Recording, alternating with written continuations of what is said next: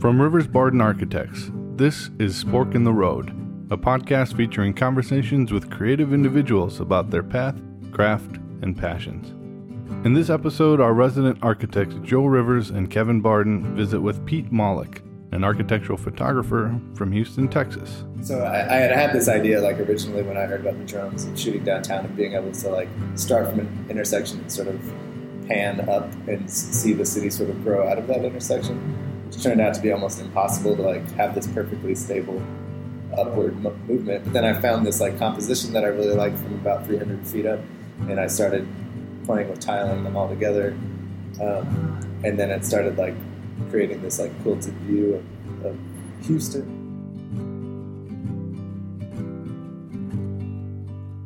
Peter Molick's work as an architectural photographer has him capturing on film life's many varied spaces. His portfolio runs the gamut from new construction homes, office buildings, and museums to a clothing store, a music hall, and even a stadium. It's fascinating work, both in subject and composition. Certainly fascinating enough to sit down and talk about. But we really wanted to visit with Pete to discuss a work of his that he did outside of his professional output. The piece, called Crossings, has been showing since May at the 15th Venice Architecture Biennale, the most influential exhibition in architecture.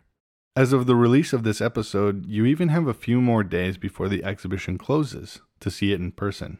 But you'll have to find your way to, as you might have guessed, Venice, Italy during Thanksgiving. And well, good luck. Joe and Kevin talk with Pete about his craft as an architectural photographer, what drove him to create Crossings, and the future of his career and creative outlets.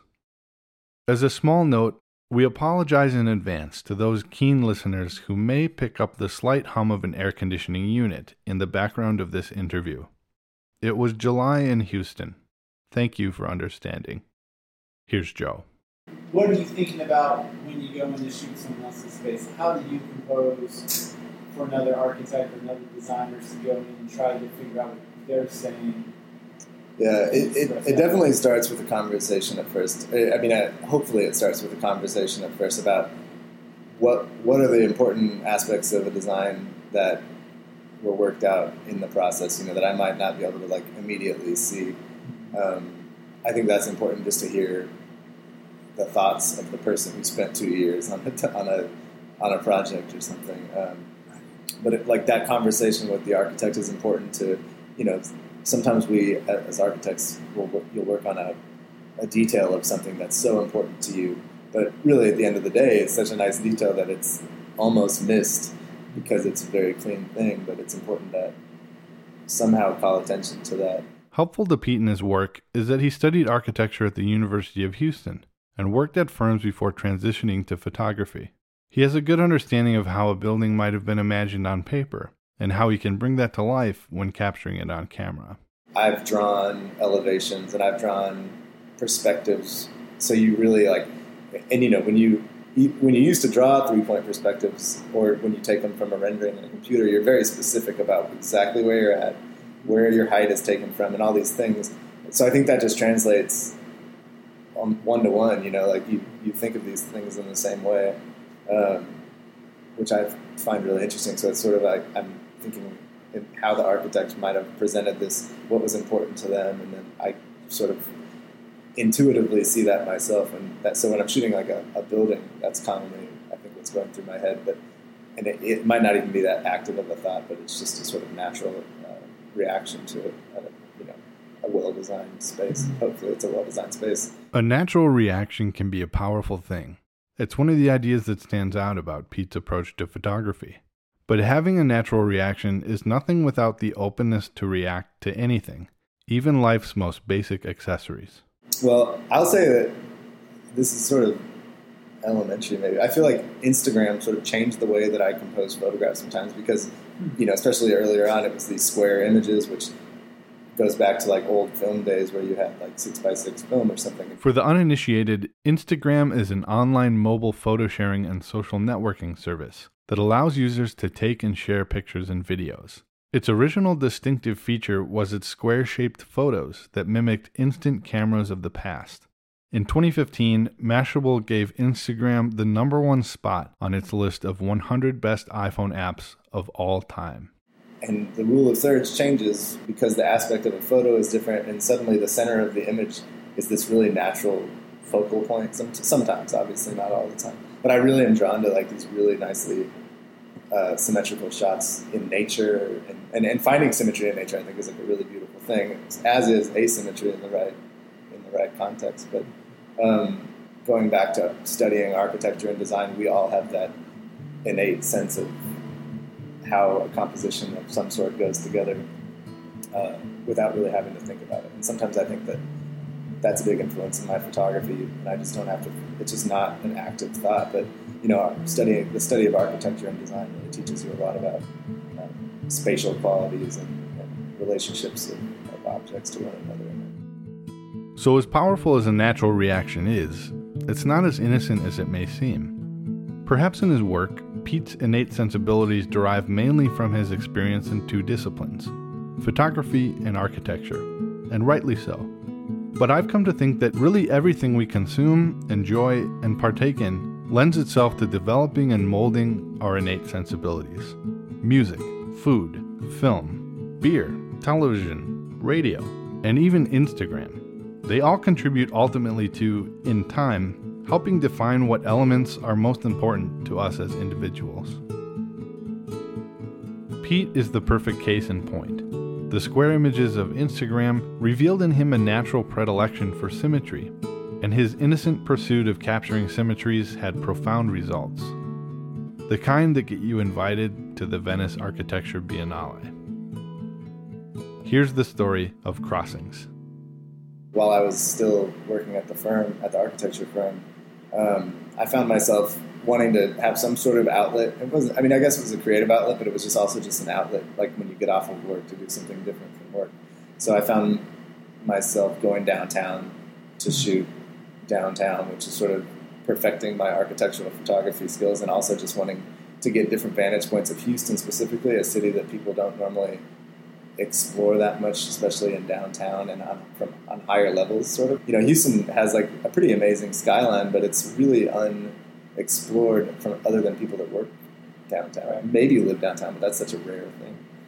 Um, as opposed to like you know big urban cities that have huge like rooftop culture almost. You know, where you're, there's terraces. Like there's no there's like two occupiable rooftops in Houston, or maybe four. So you know, not a lot. Um, so that's what started this whole trying to get up onto rooftops or you know into shooting downtown from a higher vantage point. And then when you start doing that, you're like, man, if I could just be perfectly centered, looking down this avenue, sort of um, dividing the city. Uh, that'd be cool. And then the drone thing came, and I was like, well, there's one, A, that's one thing that I can do.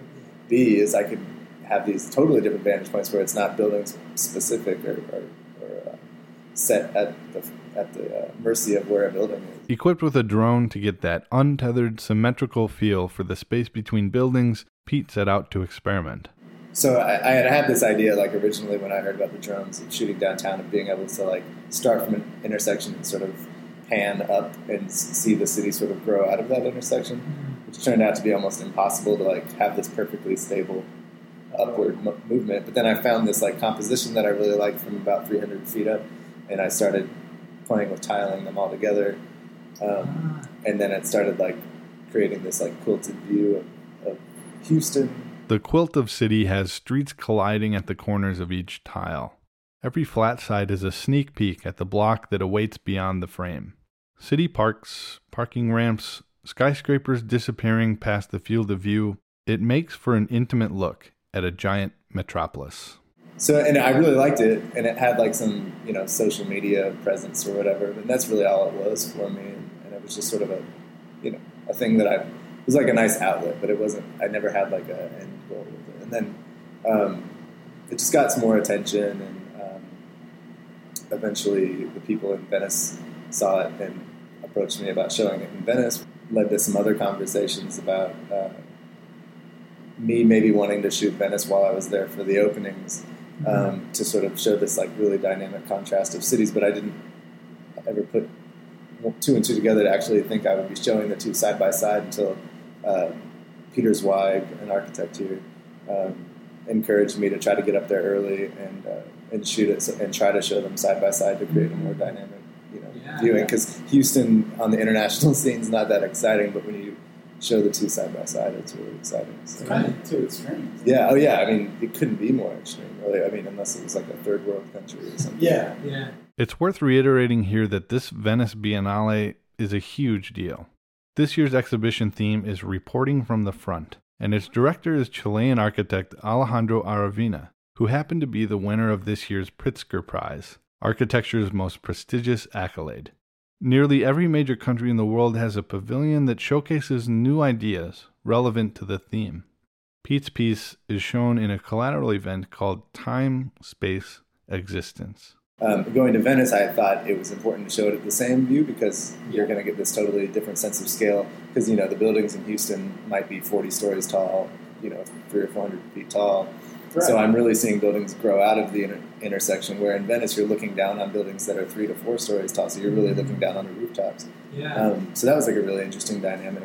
Um, Yeah. And then you're getting little specks of people in the in the Venice scene, and where you're seeing hardly any people in Houston on the street, but you're seeing a lot of cars. Ah. Um, so that was kind of an interesting dynamic too. But yeah, I, I think it's it's and as I've thought about maybe doing more cities moving forward, I think it's important to have that one standard um, to sort of really emphasize the difference in scale and, and development of cities and things like that. This is Joe. But no, I, I think it's, it's interesting just that they're both cities and they both have this, you know, they both have life going on, but there's there's nothing that equally relates. It's like the streets Yeah. are completely different scale, and even though they're printing out, like you can look at them side by side and see that the difference in scale.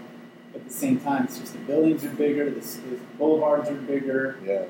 You don't see people, you see cars. They're bigger. It's just everything is scaled. Yeah, different. it's fascinating. And, you know, it, what I also thought was kind of fascinating is that some of the newer canals in Venice are sort of designed for like boats to cross, so they're a little bit wider and they're almost like have a street scale. Mm. I mean, visually, and, and then you know, boats kind of have a car scale. They're a Yeah. little smaller usually, but and then there's like the Vaporetta, like the the um, shuttles or, or sort of water taxis and things that are or buses that are sort of bus size almost, but still completely different. But I mean, it's, it's all relatable because it all it all is human scaled Right. to one level or the other.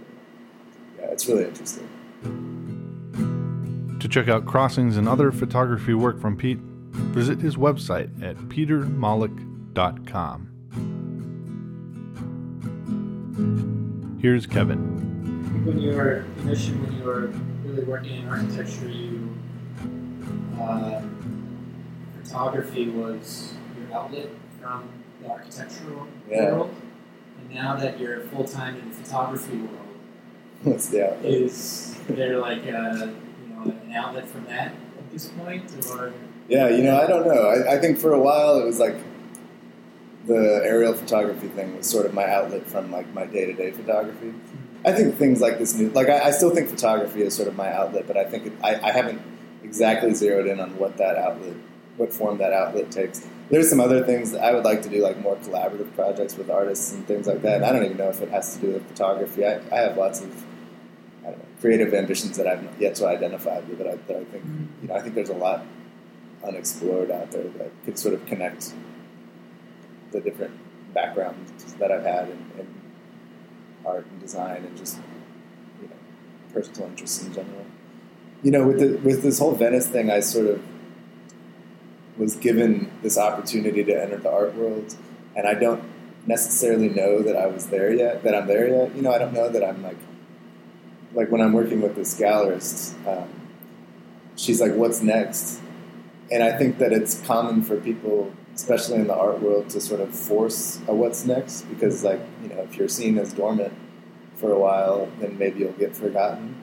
And I think I've realized that I don't really care if that happens because this isn't. This is like it was just a creative outlet, and that's all I really wanted to be is like a thing that I'm able to do as a release, and it's not something that I want to like put pressure on myself. Uh, you know, to or add pressure to myself. Um, so yeah, I think things will come and things will go, and hopefully that just happens organically, and I don't have to like feel like I'm struggling to come up with what's next. You know? I think that, that that probably plays well to the thing of, allowing it to still be an outlet. Yeah, You know, Yeah, is that you important. have taken pressure off of yourself to to do that, and so you can just it can still just be an outlet. Yeah, I hope so. You know, I mean, I, I really got caught up in it this year after the Biennale thing started happening, and I was working with this gallery, and then she convinced me to be part of FotoFest, and then I did these portfolio reviews, which were incredibly eye opening, but. Um, it just seemed like you enter this cycle of like always having to have a what's next. You know, for like the FotoFest thing, you're meeting with these curators, and they're, they're like, "Oh, well, you know, keep in touch with what's what's with what's next, and what are you going to do? After, where are you going to bring this?" And, which is exciting, but I just don't know if that's exactly where I should be right now. You know, I think I just sort of got catapulted into that world, and now I'm just retracting a little bit. And I'm going to let myself just be myself. It's really good advice. Yeah. people, man. I mean, you know, we put enough pressure on ourselves, and there's enough things happening in the world that I think you know, we just have to let ourselves breathe and do whatever makes us happy, especially if it's on top of our regular work. Uh, so what about the future? What are you excited about? You said you're, you know, you're potentially thinking about other artistic pursuits. Yeah. What's next? What's next? Yeah, well, you know, I, I, I still feel really early on in my in this like new career path. So, you know, I, I think there's a lot of room in Houston. I was thinking about this earlier for like creative activism. Uh, you know, because there's so much stuff happening in the world. Like, I think it'd be interesting if some of the creative people in Houston could sort of pool their ideals and resources together and have some sort of voice. I don't know, but it's an, a really interesting city to be connected to people in creatively because it's a huge city, but the creative community is quite small. Um, so I think it's easy to leave a mark and to stand out. Where if you're in Denver or LA or New York or wherever, um, you're a small fish in a big pond, sort of. Where here, um, it's much easier to, to sort of make a mark and, and stay connected to people, and especially when you, I think you're freelancing or working in a really small community. Uh, you interact, you wind up interacting with people um, more often, and uh, since there's less people doing exciting things, those that are want to be connected, you know. So I think there's always exciting things happening. I think we're a little slow sometimes to make more happen with those talents and those opportunities, but you know, there are voices and there are people doing that. But I think like the more that we pull together, the better things we can do for society. So like in the creative front, that's an interest that I have in the back of my mind. I just don't know what it is. But, um, it seems like the kind of time where people should be making their voices heard, um, and I think we can do we can do things a lot better and have an actual impact. Uh, so yeah, who knows? You know, so I think the world, the, the future is bright.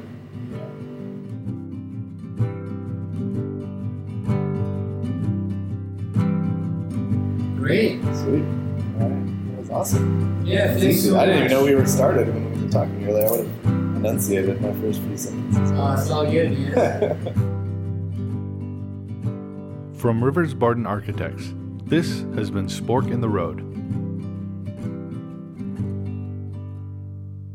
A special thanks to our guests Pete Molick, interviewers extraordinaire Joe Rivers and Kevin Barden, and thank you to everyone who has listened so far family, friends, colleagues, and people known and unknown.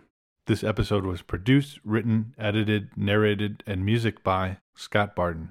For more information on Rivers Barden Architects, visit their new website, riversbarden.com dot com.